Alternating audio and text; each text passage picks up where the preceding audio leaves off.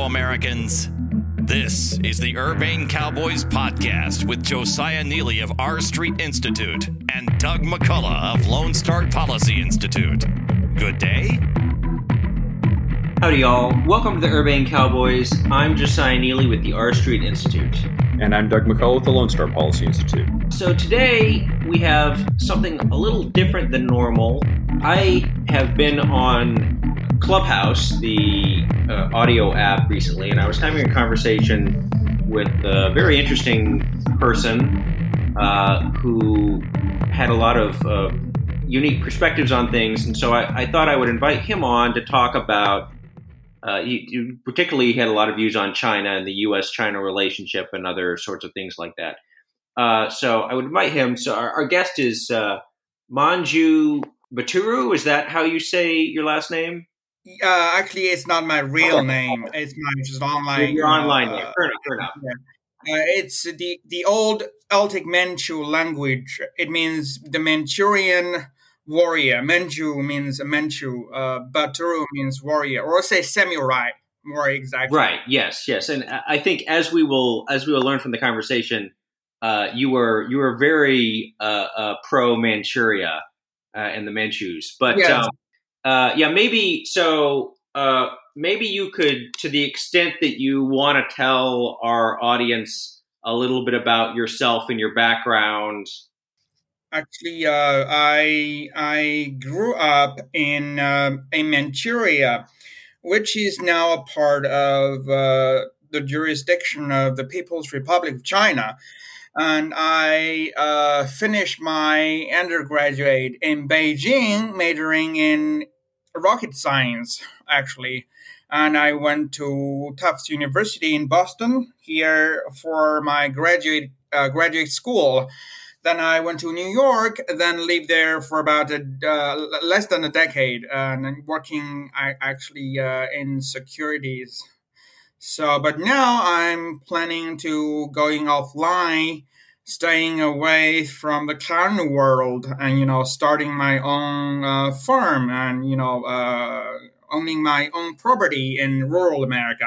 So I I grew up I grew up uh, in the People's Republic, and I'm a very native uh, native Mandarin speaker, and I received my higher education in that country. And so uh, I, I do have a lot of, of things to say about that country and Sino-U.S. Uh, relation because, you know, for, for a decade, I've been closely studying and observing and monitoring the situation going on between these two superpowers. Yeah, so uh, I noted. So you, when you were describing your background, you said that you were from, I, believe you, the words you used Manchuria, from yes. Manchuria, which is currently part of the People's Republic of China. So yes, yeah. So like, what is your what is your attitude towards Manchuria and its relationship with China? Uh, Manchuria is like mu- much more much more developed country than China is, and uh, uh, with a lot of like, much more natural resources and a higher, you know, IQ and you know better nourished, better educated population. I, I think it's safe to say that maybe over sixty percent of China's national strength actually comes from Manchuria because all their uh, advanced weapons, aircraft carriers, nuclear subs, stealth fighters, and tanks, cannons, and all the weaponry are actually produced in Manchuria. Manchuria was once known as the Ruhr region of the East. And before World War II, Manchuria even surpassed Japan and became the number one industrial power in entire Asia. So we have a very well developed industrial base. But after the founding of the People's Republic, Manchuria, you know, was uh, taken by China, annexed by China as the trophy for World War II. So China basically uh, engulfed Manchuria and uh, took everything from Manchuria. Now, uh, the, the most, even the most majority of rocket scientists in China are, are from Manchuria. Uh, so uh, I think uh, a independent Manchuria is a, a much better arrangement for the Manchurian people per se. But it's uh, you know the Chinese will get worse off because you know uh, they get so much resources and tech know-how and factories and industries and even higher institution higher education institutions from Manchuria. Just one one final biographical uh, question, and then we'll we'll get into it. So, uh, in your Twitter bio, it says that you coined the term. Is it is it Baizuo? Yes, I did about ten years ago. Yeah, and and what for yeah. for our non Mandarin speakers? What is what is Baizuo? Baizuo means Bai means white, the white race, white people.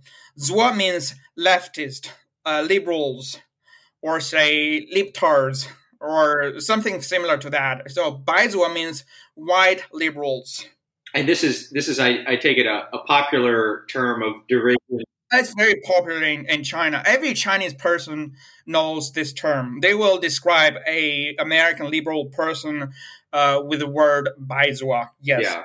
So, uh, so it's interesting that this is such a term of derision in China. Well, like, what is the attitude of China in the time. It's very derogatory. The term is derogatory. Yes. Uh, yes. Yes. The Chinese basically uh, mock uh, Western liberals uh, with this uh, word. If you say something, somebody is a baizuo, it means uh, if a Chinese person does that, it means he looks down upon him and he does not agree with him on what he believes and and so on. So it's uh, the, Chinese see Baizuo with contempt. Mm-hmm.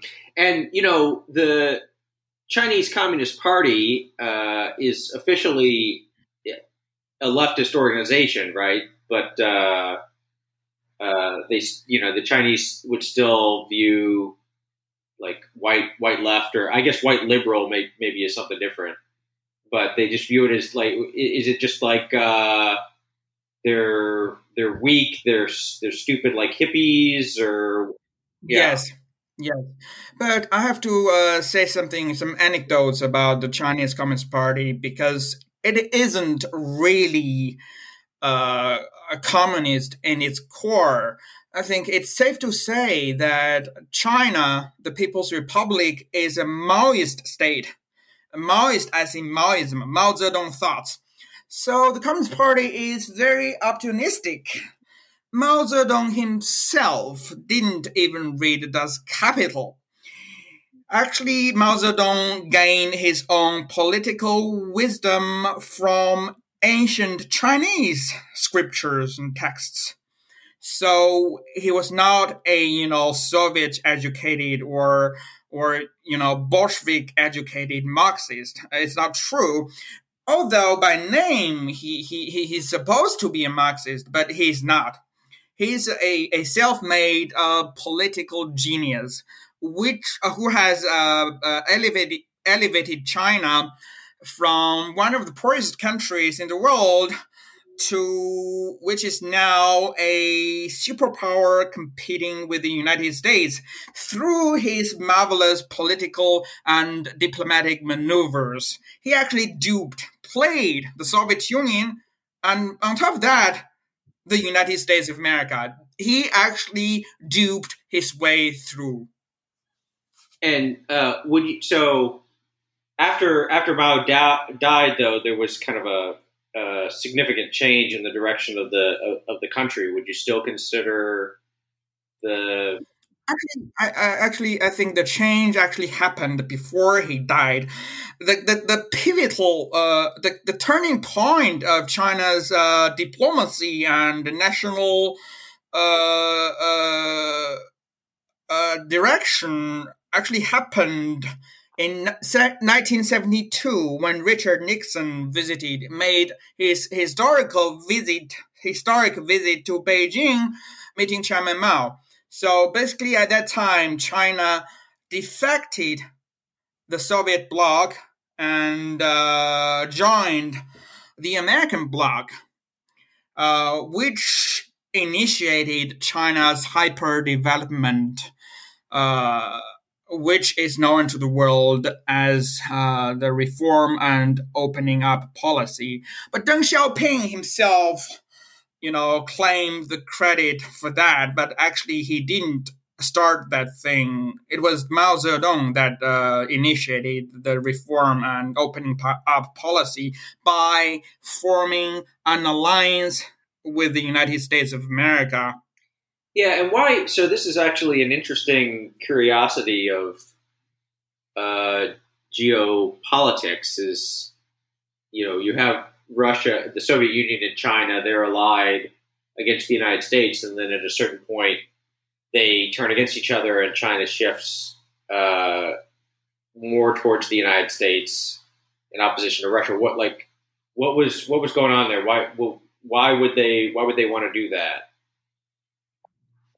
Uh, actually, uh, you cannot see China as one monolithic entity. Mao Zedong, his his own interests were not aligned very well with the Soviets. So, uh, within the Communist Party of China, uh, there was Mao Zedong himself, right? And uh, a largely Soviet trained party apparatus, you know, uh, the cadres and, you know, people like Enlai and, and, and other, like Liu Shaoqi. Uh, uh, so they were more inclined to cooperate with the Soviet Union. And Mao Zedong himself was not a trainee of the, the Bolsheviks and the Soviets. So he doesn't really like the Soviets. So there were, you know, uh, conflicts between these two uh, cliques, fractions, or I'll say cabals. yeah.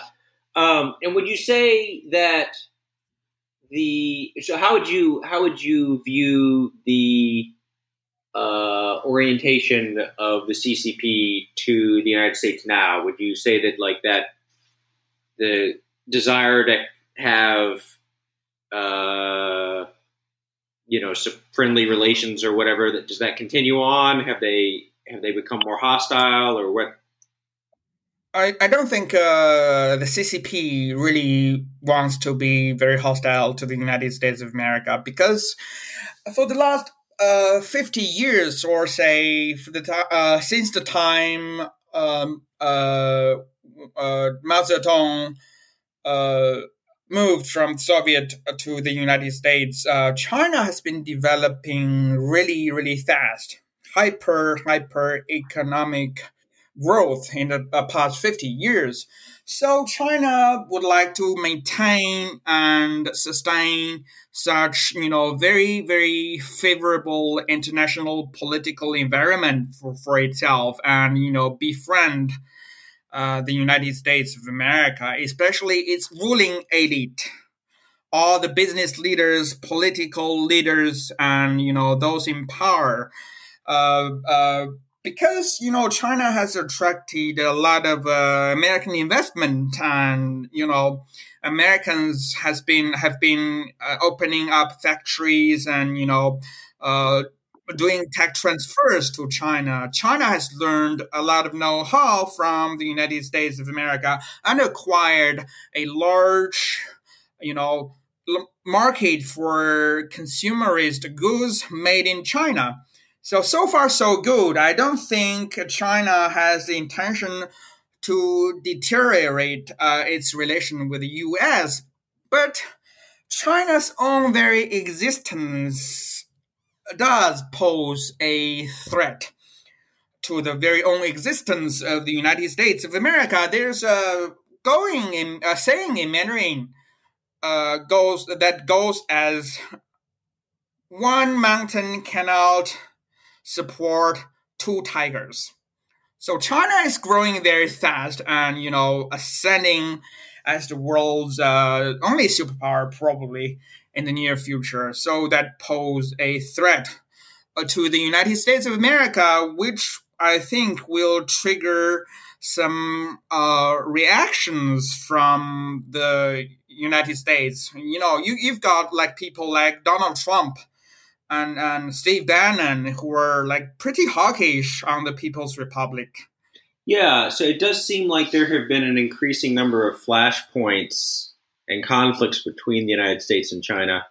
Uh, perhaps, perhaps, you know, uh, Trump being one of those. Uh, but even beyond that, there's all sorts of stuff with like Hong Kong and uh, the the Uyghurs and you know South China Sea, you know, various things. Do you do you think that's just the result of as China grows and becomes you know more powerful? It's a nat like it's an inevitability that there's going to be a conflict between it and the United States, or I think the problem actually uh, uh, exists uh, on the side of the United States because this country, the political leaders, the elected and unelected officials of this country do not have a clue.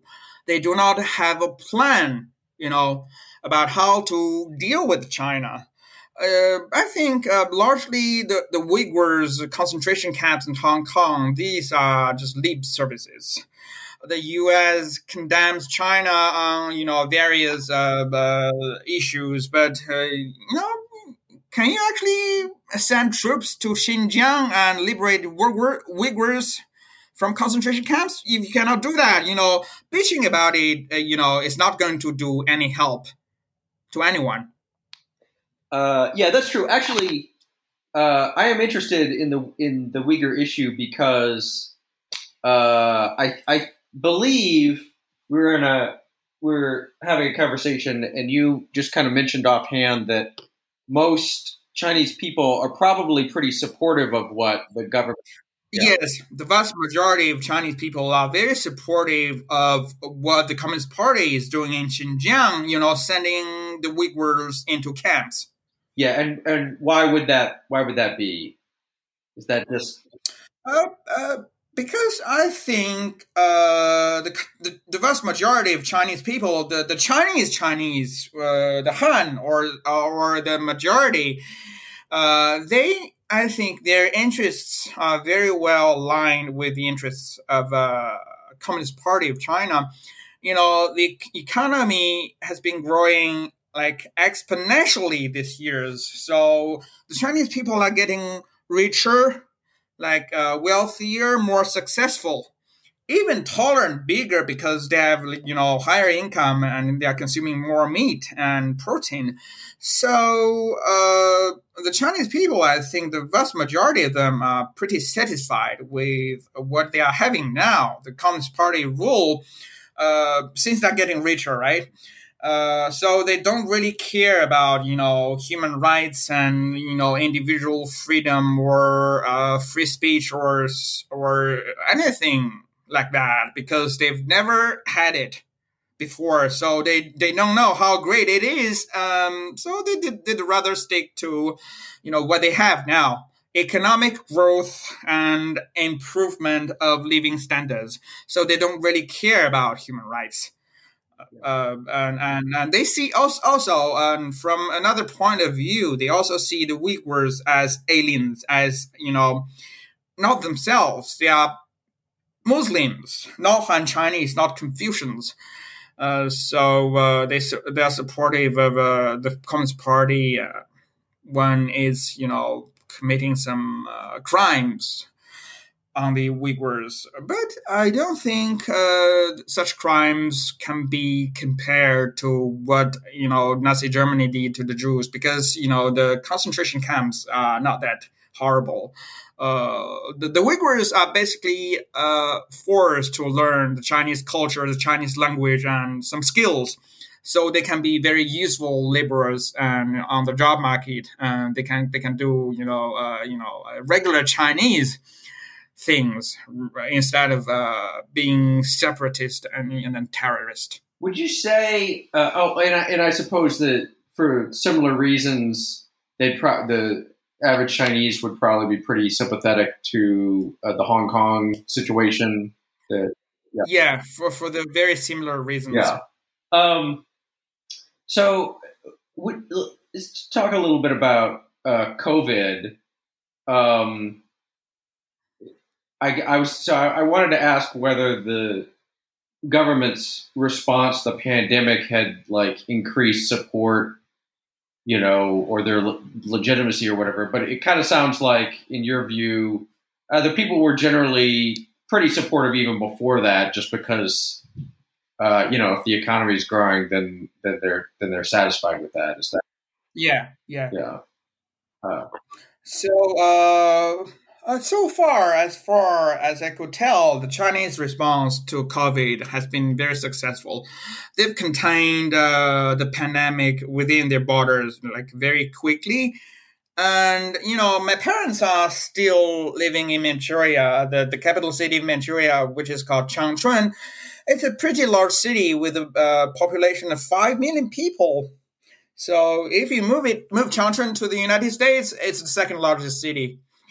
Uh, in my home city, there were only 45 COVID cases. Nobody died. No, like, uh, medical like uh, personnel's, uh, nurses or doctors got infected. So it was pretty, you know, calm. I, I, you know, I talk with my parents pretty regularly, so uh, their lives ha- have not been uh, affected very much.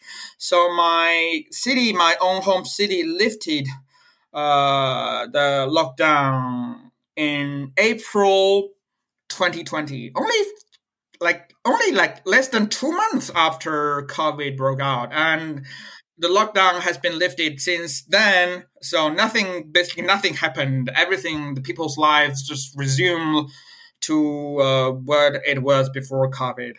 and, it does seem like they have been having some trouble, uh, which is not unique to them, of course, in uh, vaccinating people.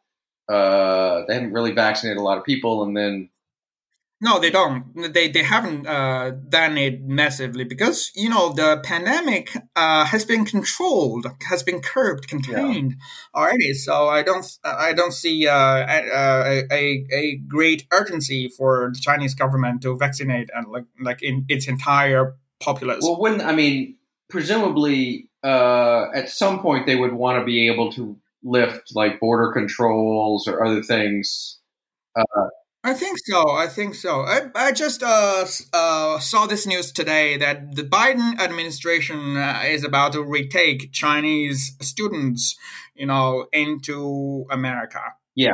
So it's kind of you know lifting the bans, travel bans. Yeah, yeah, yeah. Um, and I don't know to what extent. There also seems to be some pro like the the China the the Chinese vaccine, the Sinovac or whatever, uh, seems to have some. It, it doesn't seem like it's, I think it's le- less effective than you know uh, the U.S. Uh, American vaccines. yeah. Yeah, yeah. it's le- less effective because uh, it's not uh, uh, mRNA. It's just a, you know uh, the conventional vaccines, so it's less e- effective. But uh, it is sad, uh, according to what I know uh, from from from from people. Uh, what people t- uh, tell me is that uh, the side effects are you know uh, far uh, uh, smaller. You know, less uh, deadly and, and because it's less effective, so it has you know uh, less uh, side Right, effect. right. You would hope that if it if if it's less effective, it would at least have fewer bad side effects. Uh, but um, uh, so what about? I guess the the other uh, are the um, would you say that the the the Chinese people are well? What like with respect to Taiwan, say right? Is there like a burning desire to see Taiwan reunited, or some of these other territorial claims? Are, they, are these like things that people get really worked up about, or They don't really care. I Yeah. think in real life uh, because uh, you know strategically speaking. Uh, it's not a, a very wise idea for the Chinese government to actually um, invade Taiwan, you know, uh, with force, because uh, doing that will be very costly to begin with, and I don't think the Communist Party uh, actually has enough uh, resources and force to maintain a you know Chinese style communist occupation upon the, the island and uh, its people because you know Taiwan has universal conscription. Every adult male can uh, you know knows how to shoot a gun, a weapon. So imposing communist rule on that island will be very troublesome for the Chinese government. There's no simply no reason to do that. There's no point doing that. It's very costly. It doesn't bring China any, you know, benefits. The island is very small, and uh, the island doesn't have, you know, natural resources. So uh, I want to talk a little bit about the United States and your perspective on the United States because you mentioned that you thought uh, America like just lacked a plan or some sort of strategic vision to deal with the growing power of China. Like, what do you think is what do you think is lacking uh, in terms of you know the the U.S. approach to things? Uh, I think uh, the problem lie, uh, lies in democracy itself.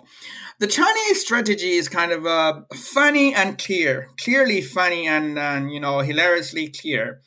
Uh, they they uh, this is actually what they've been doing so far.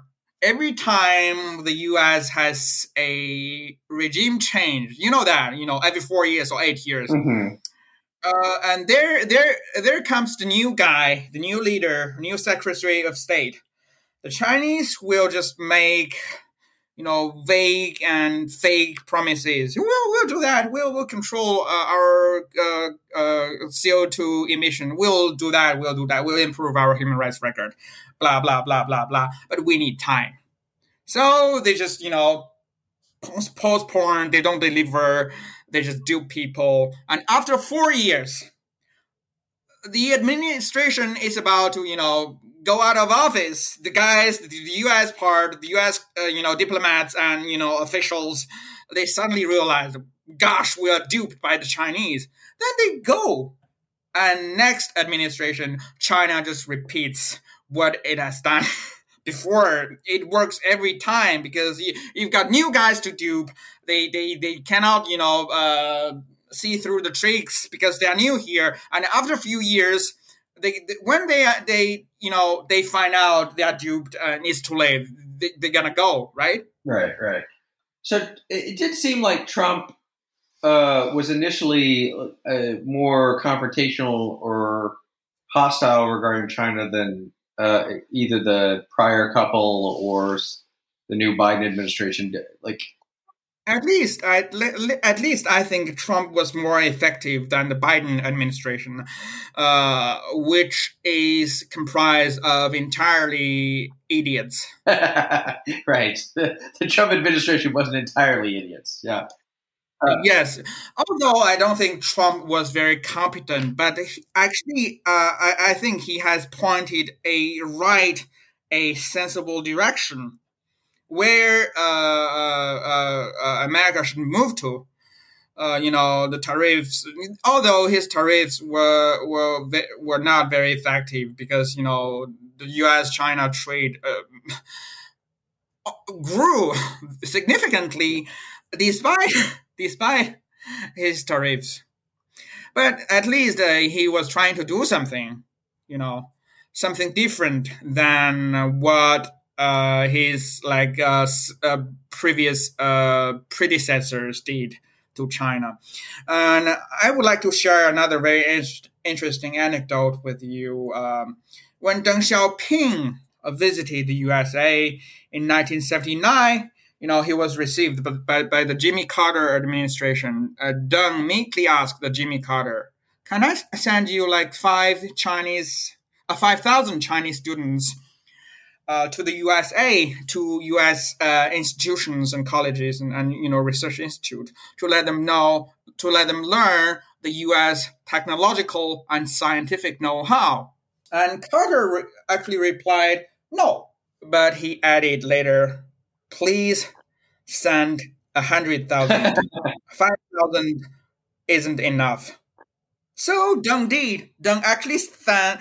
Deng actually send uh, like a thousand, uh, ten, uh, uh, uh, a hundred thousand students, and and during the Obama years, uh, the Chinese students in the USA actually the number of uh, the Chinese students actually grew fifty times in eight years. So basically, China can manufacture everything. Uh, it jumbo jets uh, you know, took flight a couple of years ago. Now they are commercially available to Chinese airline companies. So basically, they learned the know-how from Boeing either legally or illegally. Uh, the Chinese uh, don't really care about uh, intellectual property or anything. They just, you know, take the technology while they can. Um, what and the the the trade war uh, from my perspective here it was a little bit hard to know uh, how China was reacting or impacted by that as you say trade continued to go up yeah, trade. Yeah, you can you can check it online. There are you know statistics over there. Uh, the trade between the U.S. China still is growing. Yeah, but I mean, was that in, in despite uh, despite the, the tariffs? Yeah, was that something that worried them, uh, or not really, or you, you know, like even if even if no, I think they have a, a upper hand on this thing because uh, all the supply chains are now in China. So even if you impose some tariffs on Chinese goods and services, and uh, they still have a a you know uh, marginal profit uh, good enough for them to continue production. So, what do you see as the future of the relationship between China and the United States? Uh, as far as I can tell, that Trump, uh, the uh, Trump administration made some kind of noises and turbulences. The Biden administration is basically uh, the Obama administration all over again. So uh, this administration, I think, in very plain words, is selling out American interests to the Chinese.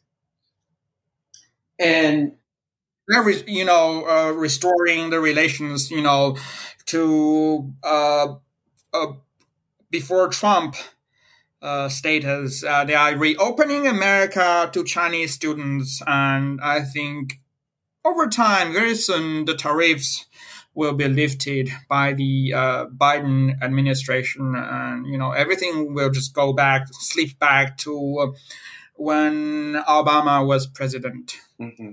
Do you ever think about going back to China uh, actually, I actually thought about it, but but I really invented, you know, the Manchurian independence movement, and I talked a lot of shit about the Chinese uh, government and President Xi Jinping himself. So I I do face the risk of being, you know, arrested by the secret police and and you know, uh, being disappeared forever. Yeah, yeah. How how is the uh, Manchurian independence movement going, by the way? Not going very well because China now is growing fast and winning so much. So basically, I think uh, the people of Manchuria can and, and secure some some gifts, some benefits from a rising China too themselves. After all, they are legally Chinese citizens, right? When China is expanding and you know uh, uh, ascending as the world empire, they can do a lot of business businesses overseas too. For example, uh, my city uh, has the world's largest bullet train and uh, uh subway car manufacturer. So uh, that company made the subway cars rolling stock for Boston, LA, and now is seeking to you know providing subway cars to New York City. So I think even Manchurians benefited a little bit from uh, the, the rising power of China. Um, so there are uh, you, didn't want to go back to, to China, and I'm not I'm not trying to get you to leave. Uh, that's not what I'm saying, but you know there so there are some other uh, like the the Han Chinese, the ethnic Chinese, they tend to do pretty well in a in a lot of different places. So like in Singapore, or you have uh, you know minorities in uh, like the Philippines or maybe Thailand or other places in, all over East Asia.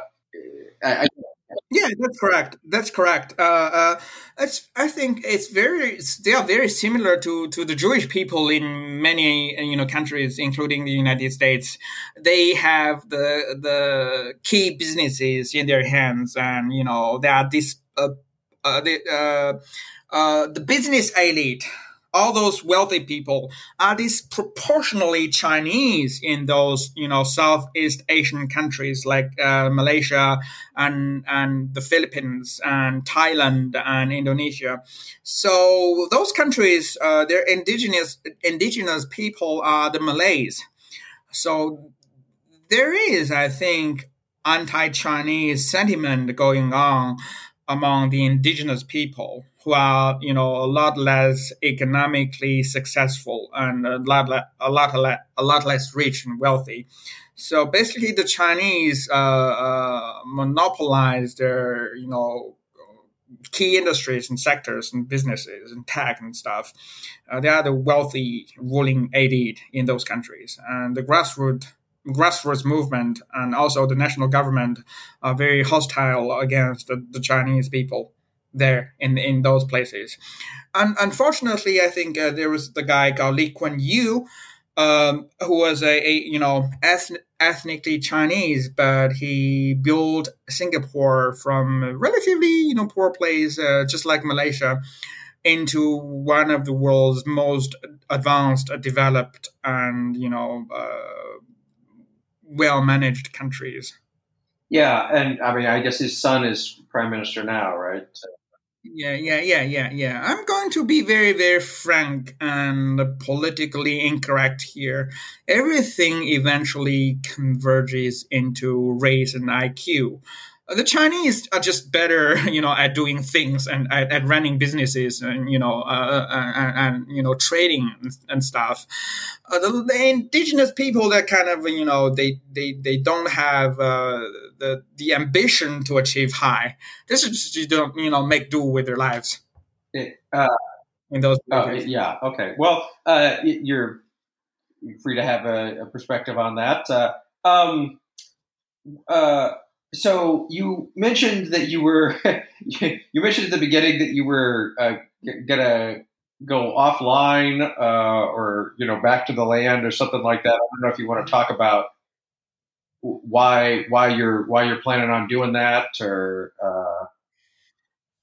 Uh, uh I think uh, you know the, the general zeitgeist the social environment uh, of this country is just getting worse and worse and worse, and people are getting irrational, stupid, and fragile. And I don't think it's very healthy and good thing for for me or anybody to stay in in that kind of environment. You know, social conformity. Uh, political correctness, wokeness, you know, it's just so tiresome. I think uh, the going offline and you know producing your own food, stay and you know live in a beautiful, beautiful natural environment is a better uh, choice for most everyone. Uh, because America, Americans may not realize this fact that America is still a kind of virgin land. It's the frontier. It's a promised land. Uh, it's very you know uh, environmentally uh, uh, pristine and uh, it's uh, uh, it's I'm not saying it's underdeveloped. Uh, uh, a lot of places in in this country are not developed at all. So it's kind of mismanaged. I think uh, with care and attention and know-how, you can turn a lot of uh, land in this country because this country has a lot of land, right? Into you know uh, well-managed farms and estates. Okay. So, uh, final question. Are there any? What are some good uh, Manchurian uh, or Manchurian themed uh, movies or cultural products that you would recommend? Uh, the Last Emperor. The Last Emperor. It was a 1986 or 87 blockbuster which got nine Academy Awards uh, nominations and won all of them.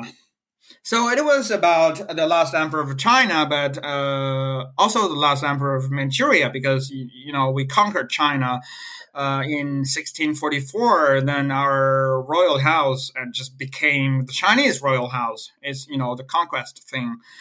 Uh, so so the Manchu emperor was also the Chinese emperor, same person.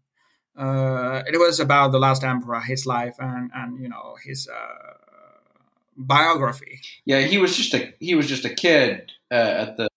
Yeah, he was a, ch- uh, just kid when he was three years old when he was coronated as the emperor of China. Yeah, and then when he was deposed or abdicated, yeah, Yeah, yeah, yeah. When he was eight Yeah. years old, then? So, I guess did he go back to Manchuria then? Uh, Yeah, yeah. Uh, he went back to his ancestral homeland, reclaimed his throne as the Manchu emperor, not the Chinese emperor anymore. But Manchuria was still his land, right?